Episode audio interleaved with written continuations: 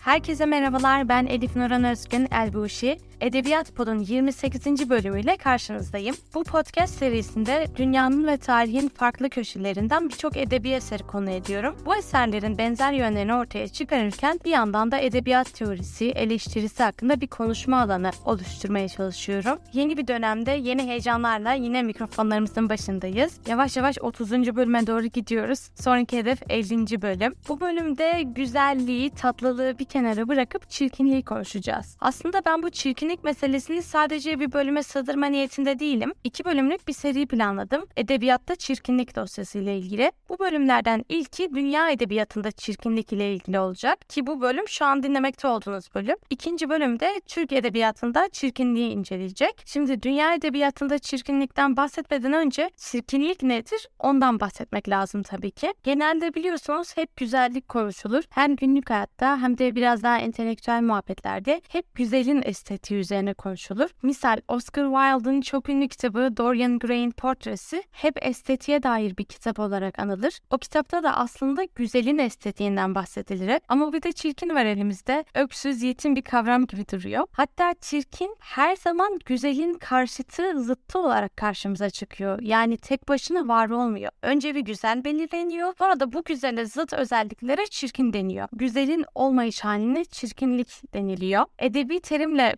konuşmamız gerekirse çirkinlik her zaman güzelliğin foili olarak görülüyor. Çirkin karakterler de aynı şekilde güzel karakterlerin foili. Foil ne demek peki? Tabii onu da açıklayacağız. Foil herhangi bir anlatıda bir karakterin, ana karakterin genelde de zıt, karşıt özelliklerine sahip olan karakter demek. Neden böyle yapılıyor peki? Çünkü zıttını ortaya koymak ana karakterin bazı özelliklerini daha iyi vurguluyor ya da onu bazı açılardan daha farklı ve ayırt edilir kılıyor. Yani esasında güzellik ancak zıttıyla var oluyor. Zaten güzellik, çirkinlik muhabbetlerinde de bu böyle değil midir? Liseleri düşünün. Lise dizilerinde falan her zaman bazı kız grupları olur. Okulun starı gibi gezerler ortalıkta. Onlar da muhakkak ana kız, esas kız çok güzeldir. Saçları böyle genelde hani anlatılır sarışın falan olur işte öyle yeşil gözlü vesaire. Yanındaki kızlar da fena olmasa da asla o kız kadar güzel değillerdir. Hele ki hani o esas kızdan daha güzel bir kızın o grupta olması gerçekten imkansız. Çünkü o yancı kızların orada bulunma amacı zaten bizim esas kızımızın güzelliğini vurgulamak. Grupta esas kızdan daha güzel bir kız varsa olayın hiçbir anlamı kalmaz. Muhakkak biraz daha çirkin kızlar olmalıdır ki bizim o kızın güzelliği böyle parıl parıl parıldasın. Hepimizin gözüne gözüne girsin. Evet lise muhabbetinden hemen biraz daha antik tarihlere gidelim. Ünlü ve en eski çirkinlik tanımlarından birini Iamblichus yapıyor. Bu adam çok ünlü bir filozof. Milattan sonra 200 yıllarda yaşamış. Hatta Suriyeli Arap orijinli bir filozof. Iamblichus Pisagor'un hayatı kitabında şöyle söylüyor. Yalnızca güzellik simetri gerektirir. Tam tersi çirkinlik simetriyi istemez. Yani bu çirkinlik tanımında gördüğümüz gibi çirkin olan simetrik olmayan, uyumlu olmayan, orantılı olmayan. Güzel olan da tabii ki de ve tabii ki de bunun tam tersi olarak orantılı ve simetrik olan. Buradaki bu orantı meselesi, simetri meselesi aslında birçok kültürde güzelliği belirleyen bir nokta gerçekten de. Misal eski mimari yapıları vesaire düşünün. Hepsi hep bir simetri üzerinden hareket etmiş. Hem batıda böyle bu hem de doğuda böyle. İslam mimarisine bakarsanız mesela şaşmaz bir geometri görürsünüz. Şaşmaz bir simetri görürsünüz. Tabii hani e, simetrik olan iki tarafta da çok işte sevilen, güzel görülen bir şeydir vesaire. Böyle genellemelere kolayca varabiliyoruz daha demin vardığım gibi. Ama bir yandan da güzelliğin çok göreceli olduğunun da altını çizmemiz lazım. Bunu daha önce biz podcastlerde defalarca konuştuk. Yani hem kişiden kişiye hem de kültür kültürden kültüre değişebiliyor güzellik. Şimdi biz bu bölümde daha çok bir kültürden kültüre olan değişikliği örnekleyelim. Çünkü asıl Türk Edebiyatı ile ilgili olan bölümde biraz daha kişiden kişiye güzelliğin değişmesini işlemek istiyorum. Güzelliğin kültürden kültüre değişimini en güzel gösteren örnek bence Uçurtma Avcısı kitabında. Biliyorsunuz çok popüler bir kitap. Halit Hüseyni ya da Halit Hüseyni'nin yazmış olduğu bir kitap. Ve bu kitabı ben okuduğumda ki sanırım böyle lise falan o civarda okudum. Küçüktüm. Çok şaşırdığım bir nokta olmuştu. Kitabın ana karakteri aşık olduğu kızı anlatıyordu. Böyle tasvir ediyor kızı. Kitapta 144. sayfada. Ee, siz de açıp bakabilirsiniz. Bendeki bu Everest yayınlarından basılan kitap herhalde sayfa dizgisi falan değişmemiştir. 144. sayfada o kızın güzelliğini şöyle anlatıyor bizim ana karakter. Uçan bir kuşun kıvrık kanatları gibi birleşen kalın kaşlar, eski bir Pers prensesinin o narin hafif kemerli burnu. Yani normalde ortada birleşen kaş ve kemer burun çirkinlik özelliği olarak sayılır. Birçok ülkede, birçok kültürde böyledir. Hatta şu an mesela günümüzdeki Türkiye'ye bakarsak tabii bizim de güzellik standartlarımız çok çok büyük oranda batılılaşmış güzellik standartları. Bunu hani muhakkak zihinde tutmak lazım. Yani şu an bizim güzel algıladığımız kişi esasında Türk işte töresinde, örfünde, e, asıl Türk e, toplumlarında güzel olarak algılanan kişi muhtemelen değil. Bizim zihnimiz çok batılılaşmış ve bir noktada biraz da kısırlaşmış bir durumda şu an. O yüzden aslında Hollywood'da bize öğretilen ve gösterilen gösterilen güzellik güzel olarak kabul ediyoruz. Bu güzel de tabii ki de ve tabii ki de ortada birleşen martı kaşa. Çok kaba böyle amiyane bir tabirle söylüyorum ama buna sahip değil ve kemerli buruna da sahip değil. Şimdi esasında kemer buruna girince de çıkamayız. Çünkü kemer burun Türkiye'de çok bulunan bir şey. Bu buruna işte Yunan burnu, Grek burnu gibi bir isim veriliyor. Biz de bunu yine üniversitedeyken bir derste işlemiştik. Sonra ben de araştırdım ettim. Gerçekten de böyleymiş. Yani o burun stiline Yunan burnu, Grek burnu deniyormuş. Hatta bu yüzden de Karadeniz'deki insanlarda çok fazla böyle kemerli burun görüyormuşuz. Çünkü biliyorsunuz ki Karadeniz'in daha e, Karadeniz bölgesinde diyelim Türklerden önce yaşayan ve Türkler geldikten sonra da uzun süre onlarla yaşamaya devam eden Yunan Rum toplulukları var. E, o topluluklarla karışmaktan gelen bir kemer burun olduğu söyleniyor Karadenizlilerde de. Tabii bu böyle bayağı hani antropolojik bir bilgi. Tekrardan sorgulanması, düşünülmesi gereken bir bilgi de olabilir. Her neyse bu detayı bitirelim.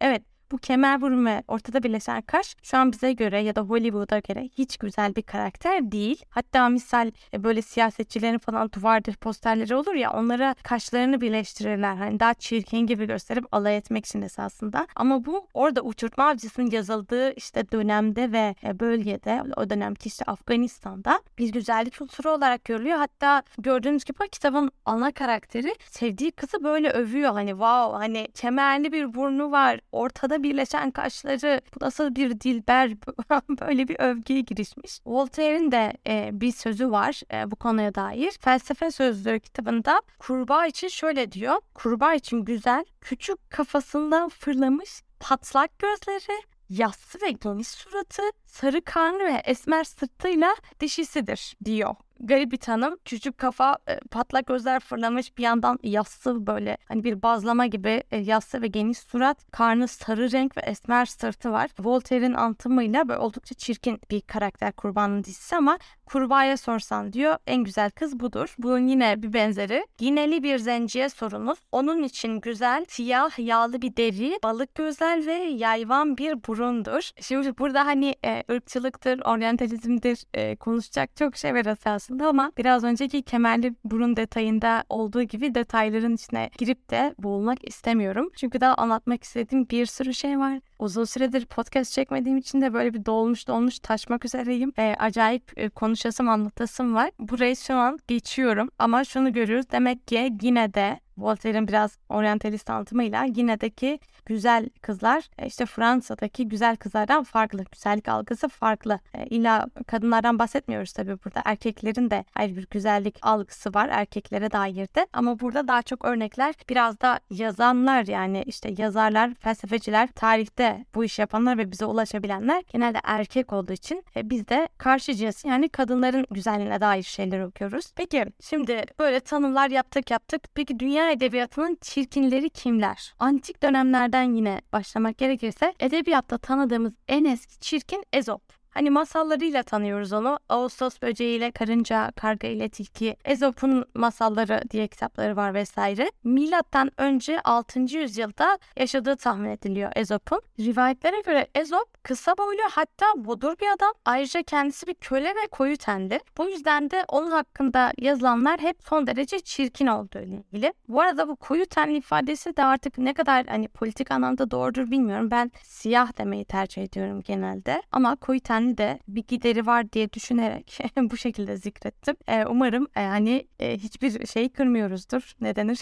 Yanlış bir şey söylemiyorumdur. Tabii kısa boylu oluş ve koyu tenli oluş çirkinin büyük bir simgesi birçok kültürde. Özellikle koyu ten meselesine ileride de bir değineceğim ben Otello'yu anlatırken. Diğer çirkinimiz Ezop'tan yaklaşık bir iki asır sonra yaşamış olan Sokrates. Sokrates ama Ezop'tan daha da çirkin. Yani Sokrates'in çirkinliğine dair birçok anlatım var. Felsefe tarihi kitaplarında onun dış görünüşüne dair anlatılan satırlar hep şöyle. Sokrates kaba saba, yassı burunlu, pörtlek gözlü ve şişman bir adam. Pörtlek göz işte balık göz ondan sonra işte küçük kafasından fırlamış kocaman pörtlek gözler. Bu pörtlek göz de gerçekten demek ki e, önemli bir çirkinlik simgesi bunu görüyorum. Sokrates'in bir de hani hem e, ne denir yaratılıştan bir çirkinliği var anlatıldığına göre tabii. Ama bir de dış görünüşüne hiç önem vermemesi noktası var. Bırakın dış görünüşüne temizliğine de önem vermiyormuş Sokrates anlatılanlara göre. Onun çok nadir kendini temizlediği, her zaman çıplak ayakla dolaştığı ve sadece bir tane eskimiş kıyafeti olduğu da anlatılıyor kitaplarda. Hatta eski Yunanlılar onunla bu çirkinliğinden ve pisliğinden dolayı Silenos yüzlü diye alay ederlermiş.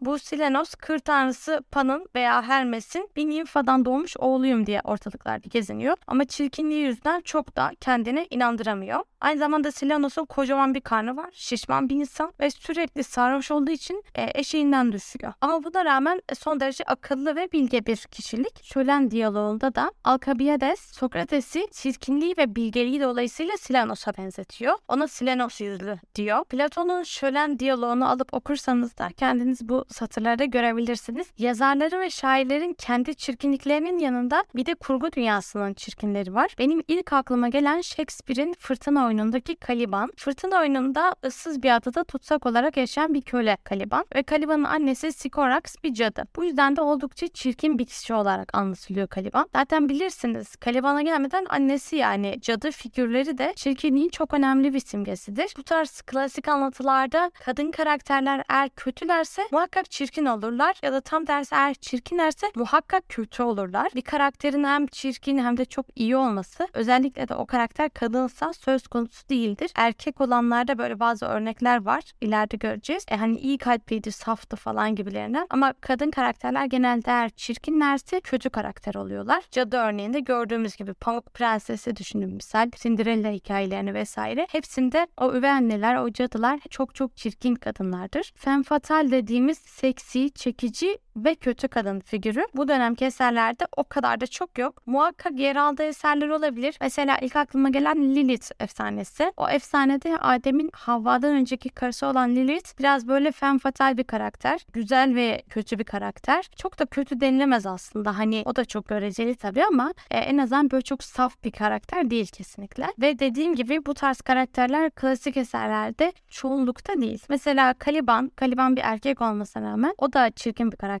E çirkin olduğu için tabii ki konuşması da hep argo kelimelerden, küfürlerden oluşuyor. Yaşadığı yerde bir kovuk, pis bir yer yine. E, yani her özelliğiyle kötü. Bir karakter çirkinse direkt onu böyle kopyala yapıştır şeklinde tüm özelliklerini yayabilirsiniz. Bu çirkinliği ve bu kötülük halini. Ayrıca Caliban biraz sapık bir karakter mesela. Yani kendisini köle haline getiren kralın kızını tecavüz etmeye çalışmış zamanında. Tamam tabii ki Caliban'ın da suçları var. E, hani küfürlü konuşması ve bu tecavüz girişimi. Fakat Caliban hakkında söylenilenler de gerçekten çok abartı. Mesela bir örnek okumak istiyorum. E, bir karakter adaya geliyor burada ve Caliban'ı görüyor uzaktan. Onun hakkında kendi kendi yorum yapıyor. Şöyle diyor. Direkt okuyorum. Ne ulan bu? Alık mı balık mı? Ölü mü diri mi? Balık bu. Balık kokuyor. Bayatlamış lodos balığı kokusu bu. Hmm, denizden bugün çıkartılmış. Kurutulup tuzlanmış da sayılmaz. Acayip bir balık. İngiltere'de yaşasaydım bir zamanlar olduğu gibi bu meretin resmini yaptırır, tatilci şapşallara bu resmi gösterir, her birinden bir gümüş koparırdım. Böyle bir yaban İngiltere'de bir adam eder. Orada kötürün bir dilenciye bir metelik vermezler ama cavlığı çekmiş bir Hintliyi görmek için bunun 10 katını gözden çıkarırlar. Bu şekilde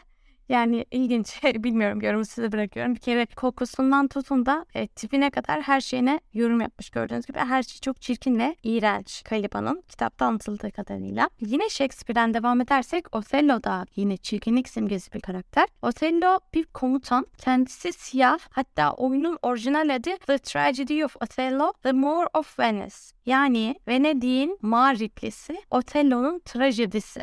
Arada Moor kelimesi hani Moor of Venice diyor ya o dönem Avrupa'da koyu renk tene sahip veya Müslüman olan herkes için kullanılan bir ifade. Türkçe'de biz mağripli ya da faslı olarak bu ifadeyi almışız. Öyle çevirmişler hep kitaplarda. Otello da bu kökenden bir insan. Siyah tenli olma olayını Ezop'tan bahsederken de söylemiştik. Hem batıda hem uzak doğuda hem Orta Doğu'daki işte birçok e, halk edebiyatlarında Türkiye'de dahil olmak üzere hep görüyoruz. Beyaz ten hep övgüye mazhar oluyor. Koyu ten her zaman daha aşağıdaymış gibi anlatılıyor açıkçası.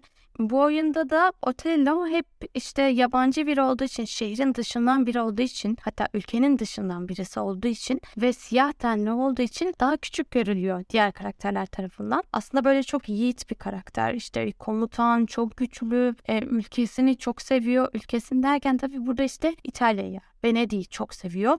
Kendini oraya adamış kalbiyle, ruhuyla, bedeniyle kendini buraya adamış. Buna rağmen de ona karşı olan, ona dalga geçen bir sürü karakterler var. Mesela kitapta Desdemona diye soylu bir kız var. Bu kızla evleniyor Otello. Onların evliliğinden bahsederken etrafındakiler şöyle bahsediyorlar. Kalın dudaklı herif diyorlar. Hatta Desdemona için diyorlar ki şehvetten gözü dönmüş bir mağriplinin iri pençelerine düştü. Burada ilginç olan şey biraz önce de bahsettiğimiz gibi genelde çirkin karakterlerin her şey çirkin oluyor ya. Otello öyle değil hani yiğit adam dedik yani iyi bir karakter. Ama Otello'nun da iyiliği devam etmiyor. Otello çevresinde dönen söylentilere kanıp kıskançlıkla karısını öldürüyor, katil oluyor. İçindeki güdülere yenik düşüyor, düşüncesiz davranıyor vesaire. Yani yine çirkin olan bir şekilde kötü oluyor. Son bir örnek daha. Quasimodo. Quasimodo e, Notre Dame'ın kamburu kitabındaki zangoç karakter. Bu karakterin de yüzünde sağ gözünü kapatacak büyüklükte bir sihir ve sırtında kocaman bir kamburu olduğu tasvir ediliyor. Hatta Quasimodo o kadar çirkin ki ailesi onu henüz bebekken Notre Dame Katedrali'nin merdivenlerine bırakıyor. Sonrasında bir rahip katedralin önünde bebeği buluyor. Çok çirkin bir bebek olduğu için de ona Latince eksik, tamamlanmamış adam anlamına gelen Quasimodo adını veriyor.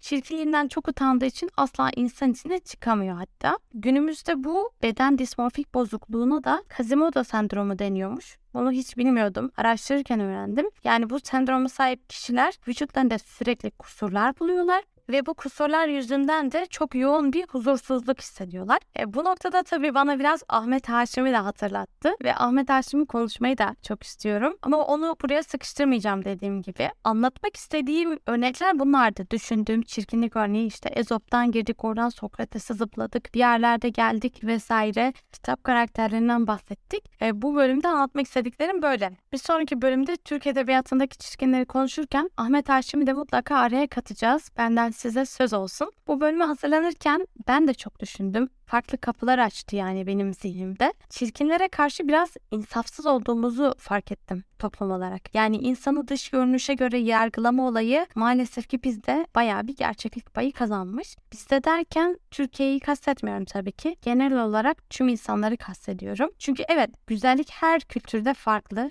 her insana göre farklı ama her güzellik bir de çirkinlik doğuruyor. Çünkü güzele dair belirlediğim özellikleri taşımayan tabii ki çirkin olarak adlandırılacak. Bu noktada herkesin kafasında bir çirkin var ve herkes de o çirkine insafsız davranıyor. Ama nasıl güzel olmazsa çirkin olmaz, tam tersi çirkinler olmazsa da güzelliğin bir önemi kalmaz. Bir diğer nokta, klasik edebiyatta anlatıldığı gibi çirkinlerin iç dünyası da çirkin değil. Lütfen bilinçlenelim. Yani çirkin insanlara karşı ya da hani kendimizin çirkinine karşı biraz daha insaflı davranalım demek istiyorum. Bu bölümde böyle e, kamu spotuyla bitirelim. Sosyal medyada et Elif Nozgun olarak beni bulabileceğinizi biliyorsunuz. Muhakkak yorumlarınızı, tavsiyelerinizi, bu bölümde de bir şunu konuşsam diye isteklerinizi, istek parçalarınızı bekliyorum. Bir dahaki bölümde yine çirkinlik konuşana kadar güzel kalın. Kendinize iyi bakın ve kitapların dünyasını ziyaret etmeyi asla unutmayın. Görüşmek üzere.